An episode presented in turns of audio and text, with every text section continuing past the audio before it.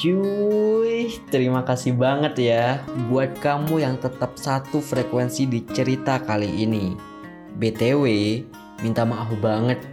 Lagi-lagi lupa menceritakan siapa pemateri di awal tadi. Beliau adalah Kaida Adiyah dari Setaman.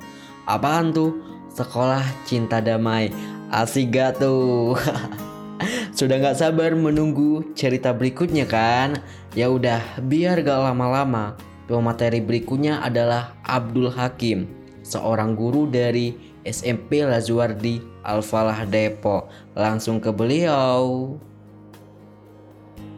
Uh, yang akan saya bicarakan mengenai Pergunu, yaitu Persatuan Guru Nahdlatul Ulama. Uh, pertama adalah uh, Pergunu pertama kali terbentuk ya, khususnya di kota Depok ini 2018 tepatnya di Masjid Baitul Kamal uh, kantor wali kota Depok. Karena beberapa periode beberapa masa uh, perguru ini tidak terlihat di kota Depok. Ada beberapa kawan-kawan yang memang konsen di beberapa sekolah di Depok pada waktu itu mempunyai inisiatif bagaimana kalau kita bentuk pergunu dan kita jalankan kita laksanakan agendanya. Karena berkaitan dengan isu-isu intoleransi yang sementara ini dan saat ini berkembang begitu pesatnya ya sampai hari ini pun di yang khususnya di kota Depok. Ada beberapa program yang ditawarkan atau yang dilaksanakan oleh perguru kota Depok. Yang pertama adalah guru menulis narasi dakwah. Ini yang saya ambil yang berkaitan dengan uh, isu-isu toleransi ya, tapi banyak agenda di luar ini. Yang pertama guru menulis narasi dakwah, yaitu tujuannya melatih guru-guru untuk rajin menulis sehingga mereka uh, dapat menjadi uh, lahan dakwah yang diketahui publik melalui media online. Uh, salah satunya untuk mengkanter isu-isu dari uh, yang berseberangan dengan dakwah Islam yang rahmatan lil alamin.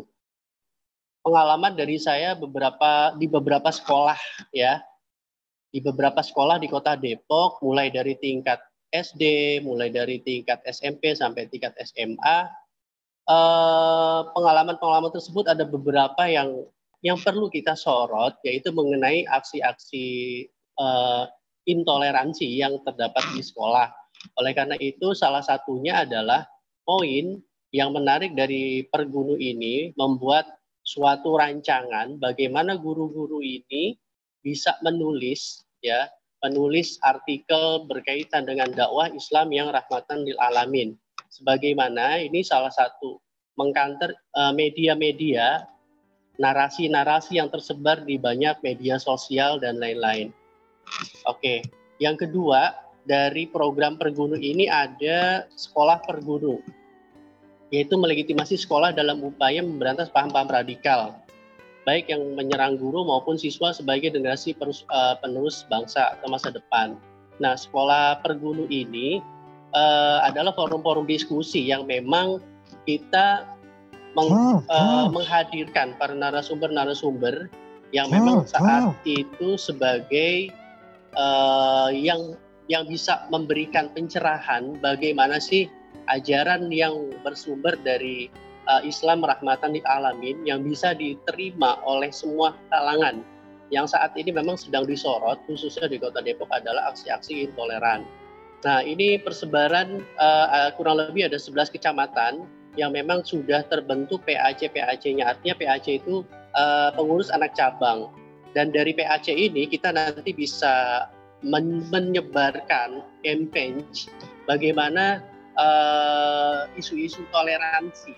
Kita sebarkan bukan hanya di sekolah yang berbasis Islam bukan hanya sekolah yang berbasis uh, uh, madrasah tetapi bagaimana perguru ini bisa menjadi hmm. agen-agen perdamaian di sekolah-sekolah yang tersebar di Kota Depok. Khususnya yang kita pahami bagaimana uh, kegiatan-kegiatan tersebut uh, banyak meliput me, apa ya? Banyak sekali uh, yang meliputi para siswa dan para guru-guru. Uh, kondisi idealnya setiap kecamatan satu sekolah uh, kita lingkupi lima sekolah di mana lima sekolah tersebut minimal di sana sudah ada guru-guru yang uh, ber, berasaskan atau uh, anggota sebagai persatuan guru NU. Nah, taruhlah dari satu sekolah itu ada 20 uh, guru, maka akan dikalkulasikan di setiap sekolah ini 20 dikali 5 juga dikali dengan uh, kurang lebih ada 11 kecamatan yang tersebar, kita akan mempunyai database kurang lebih minimal 1000 guru yang menjadi agen-agen uh, penebaran Islam yang rahmatan lil alamin yang bisa me merangkul semua kalangan di mana pun.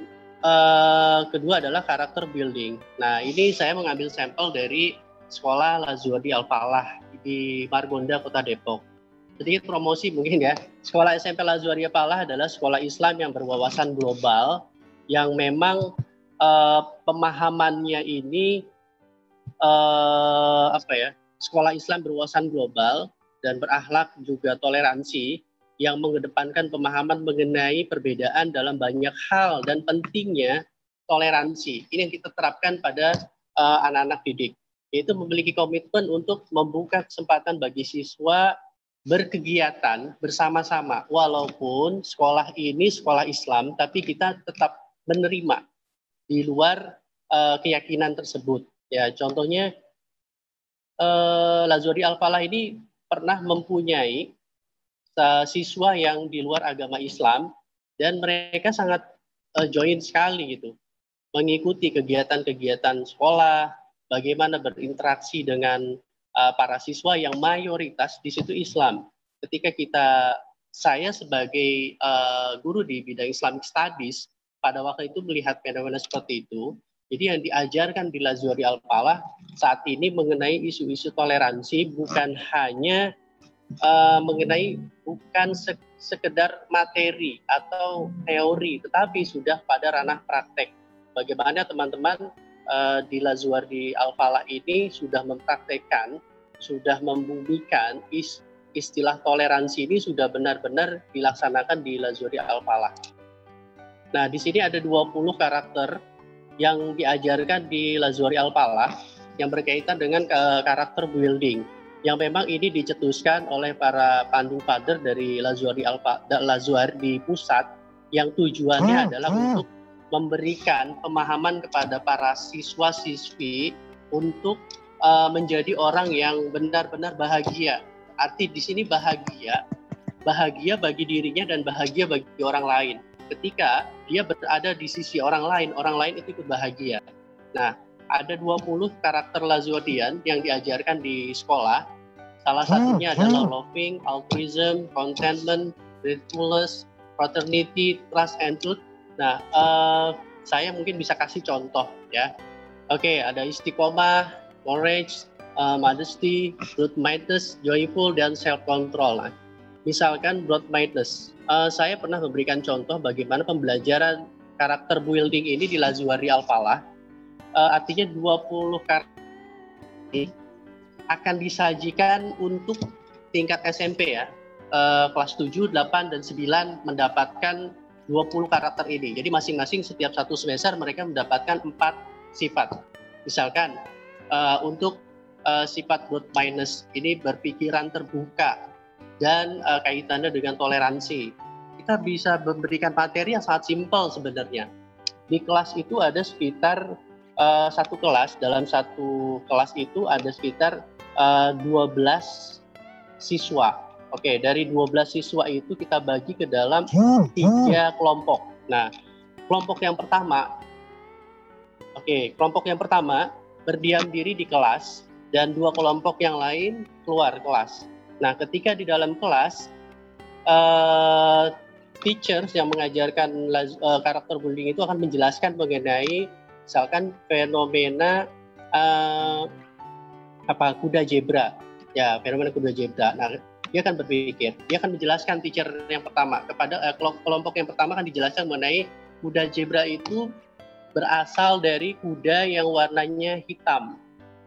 Nah ketika itu kuda yang berasal dari kuda yang berwarna hitam dia memiliki uh, seekor anak dan dia bermain di pinggir sungai ketika bermain di pinggir sungai tiba-tiba ada uh, buaya yang ingin menghampiri atau memakan anak tersebut. Nah, ketika ingin dihampiri diselamatkanlah oleh uh, sang induk dari kuda kuda hitam tersebut lalu terselamatkanlah lalu dia dibawa pulang kembali. Ketika di rumah dia berpikir bagaimana caranya supaya ketika anakku main di pinggir sungai tidak dimakan oleh uh, buaya. Lalu dia berpikir seperti itu. Akhirnya dicat lah. Dicat berwarna putih, akhirnya jadilah warna uh, putih hitam yang kita kenal dengan kuda zebra. Oke, itu pemahaman untuk uh, kelompok pertama. Untuk kelompok yang kedua, nah, kelompok yang pertama keluar ruangan, kelompok yang kedua masuk akan diberikan pemahaman yang berbeda. Oke, kelompok hmm, kedua, hmm. tahukah engkau mengenai si uh, kuda zebra asalnya seperti apa? Kuda zebra asalnya ada berwarna putih. Nah, dengan cerita yang sama, uh, tetapi berbedanya adalah kuda tersebut dicat berwarna hitam, akhirnya menjadi warna hitam dan putih. Oke, itu untuk kelompok yang kedua. Lalu kelompok yang ketiga di, dipersilahkan masuk dan diceritakan mengenai teori asal kuda zebra dengan dua teori tersebut. Kuda zebra itu asalnya ada teori yang pertama dan ada teori yang kedua, yaitu antara yang uh, kuda putih dan kuda hitam diceritakan kedua-duanya. Jadi kelompok ketiga ini mempunyai pemahaman yang cukup lengkap. Sedangkan kelompok satu dan kelompok dua mempunyai pemahaman yang hanya satu sudut pandang saja. Nah, setelah selesai mereka dikumpulkan bersama-sama tetap dengan kelompoknya kelompok satu dan kelompok dua berada berada di hadap-hadapan, sedangkan kelompok ketiga berada di tengah. Ya, ketika itu barulah sang guru menceritakan bagaimana asal muasal kuda zebra tersebut. Kelompok satu akan mempertahankan disertasinya atau pemahamannya apa yang disampaikan oleh gurunya mengenai kuda zebra berasal dari kuda yang berwarna hitam. Oke, dan budaya dan uh, kelompok dua akan mempertahankan disertasinya, pemahamannya dan dengan sangat kekehnya dia akan bilang tidak kuda zebra itu berasal dari kuda yang putih. Akhirnya terjadilah mereka uh, diskusi sampai benar-benar uh, terlihat bagaimana mempertahankan disertasinya masing-masing, bagaimana mereka dengan uh, argumentasinya masing-masing. Tetapi kelompok yang ketiga ini mereka akan senyum-senyum sendiri karena mereka mendapatkan keduanya, input yang keduanya. Oke, itu uh, hanya contoh saja ya pengajaran uh, di Lazuardi. Jadi kita tidak hanya materi tetapi langsung ke praktek. Hmm, hmm. Bagaimana istiqomah dipraktekkan dalam kehidupan sehari-hari. Uh, konsisten dalam kebaikan. Sifat ke-13 ada optimis, ada passion, ada respect, ada husnuzon, no envy, dan prudence, Oke, terakhir ini ada jasik dan cleanliness. Nah, cleanliness ini kita menjelaskan di di hadapan teman uh, siswa dan siswi mengenai kebersihan diri, kebersihan diri lahiriah dan batiniah. Artinya apa? Ketika kita berada di posisi orang lain, orang lain itu menjadi uh, merasa bahagia di sisinya. Bagaimana kita memberikan pemahaman seperti itu. Jadi uh, pembelajaran-pembelajaran toleransi yang diterapkan di sekolah Lazuari Al-Falah hmm, menjadikan hmm. salah satu uh, metodologi untuk memberikan pemahaman mereka. Selain itu juga kita ada namanya field trip ke beberapa tempat. Misalkan di kelas 9 itu kita pernah bawa mereka ke uh, salah satu jalan jalan keadilan yaitu di Kota Depok uh, di mana di situ ada gereja, ada masjid, ada beberapa uh, fenomena yang memang hmm, terlihat hmm. cukup unik berhadapan bersamping-sampingan antara gereja dan masjid. Jadi kita mengajak mereka untuk field trip ke sana untuk mengenalkan langsung bagaimana sih sifat uh, toleransi yang ada di sana dan mengajak mereka untuk berdiskusi kepada orang-orang yang ada di sekitar sana. Oke, okay, yang ketiga uh, pengajaran dalam hmm, pendidikan uh, pendidikan uh, apa jurnalistik keberagaman ini bagi siswa dan guru untuk mengenalkan toleransi. Yang pertama ada literasi yaitu meningkat literasi keberagaman kepada para siswa dan guru dan yang kedua eh, yaitu sehingga tercipta di dalam sekolah tersebut ya inklusif dan keberagaman. Tujuannya adalah yang pertama untuk menerapkan literasi bagaimana mereka bisa menulis, bisa uh, mengarang suatu kisah atau uh, reportase ke beberapa tempat yang berkaitan dengan uh, keberagaman di lokasi-lokasi tersebut. Nah, targetnya yaitu ada tiga. yaitu yang pertama meningkat peningkatan di bidang literasi, yang kedua keberagaman, dan ketiga praktik dalam jurnalistik. Jadi konsep ketiga dalam uh, dunia pendidikan uh, keadilan ini adalah seperti jurnalistik itu penting. Kenapa? Karena narasi-narasi yang ada di beberapa yang ada di hampir seluruh media sosial yang saat ini kita konsumsi itu banyak sekali yang sifatnya mengajak kepada intoleransi, mengajak kepada uh, untuk memusuhi kelompok tersebut dan lain-lain. Oleh karena itu kita khususnya peace leader yang ada di Kota Depok mengajak para siswa dan guru untuk bagaimana mempraktekkan jurnalistik keberagaman untuk menerapkan uh, kedamaian di dalam situasi seperti ini. Oke, okay, Peace God to School ini uh, kurang lebih ya selama hampir lima tahun, hampir enam tahun ya kita di Peace Leader. Saya waktu itu menjadi koordinator Kabupaten Bogor. Uh, sudah hampir uh, lebih dari 20 sekolah panti asuhan sekolah uh, negeri yang kita yang kita soan yang kita sambangi. Di sana kita tidak langsung untuk men mengajarkan para siswa mengenai toleransi, tetapi kita dengan permainan-permainan seperti uh, Mbak tadi yang disampaikan ya. Uh, School ini nanti banyak uh, sebenarnya program ini masih terus berlanjut ya. Kita di Peace Leader Seknas dan Perkota oh, oh. yang memang tujuannya adalah untuk mengenalkan toleransi di antara para siswa dan siswi di sekolah-sekolah. Khususnya yang ada di sekolah-sekolah negeri yang memang di sana uh, banyak sekali dipegang oleh uh, rohis ya kita perlu masuk ke sana untuk memberikan pencerahan hal tersebut. Oke, mungkin uh, cukup dari saya. Widih, mantep banget deh cuy.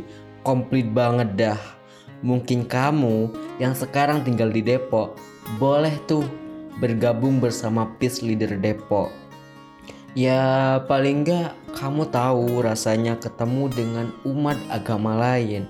Asik pastinya, pastinya dong. Cerita dari seorang perempuan sudah, dari laki-laki sudah juga. Kira-kira berikutnya ini laki-laki atau perempuan ya? Ditunggu ya, sebentar lagi kita break dulu.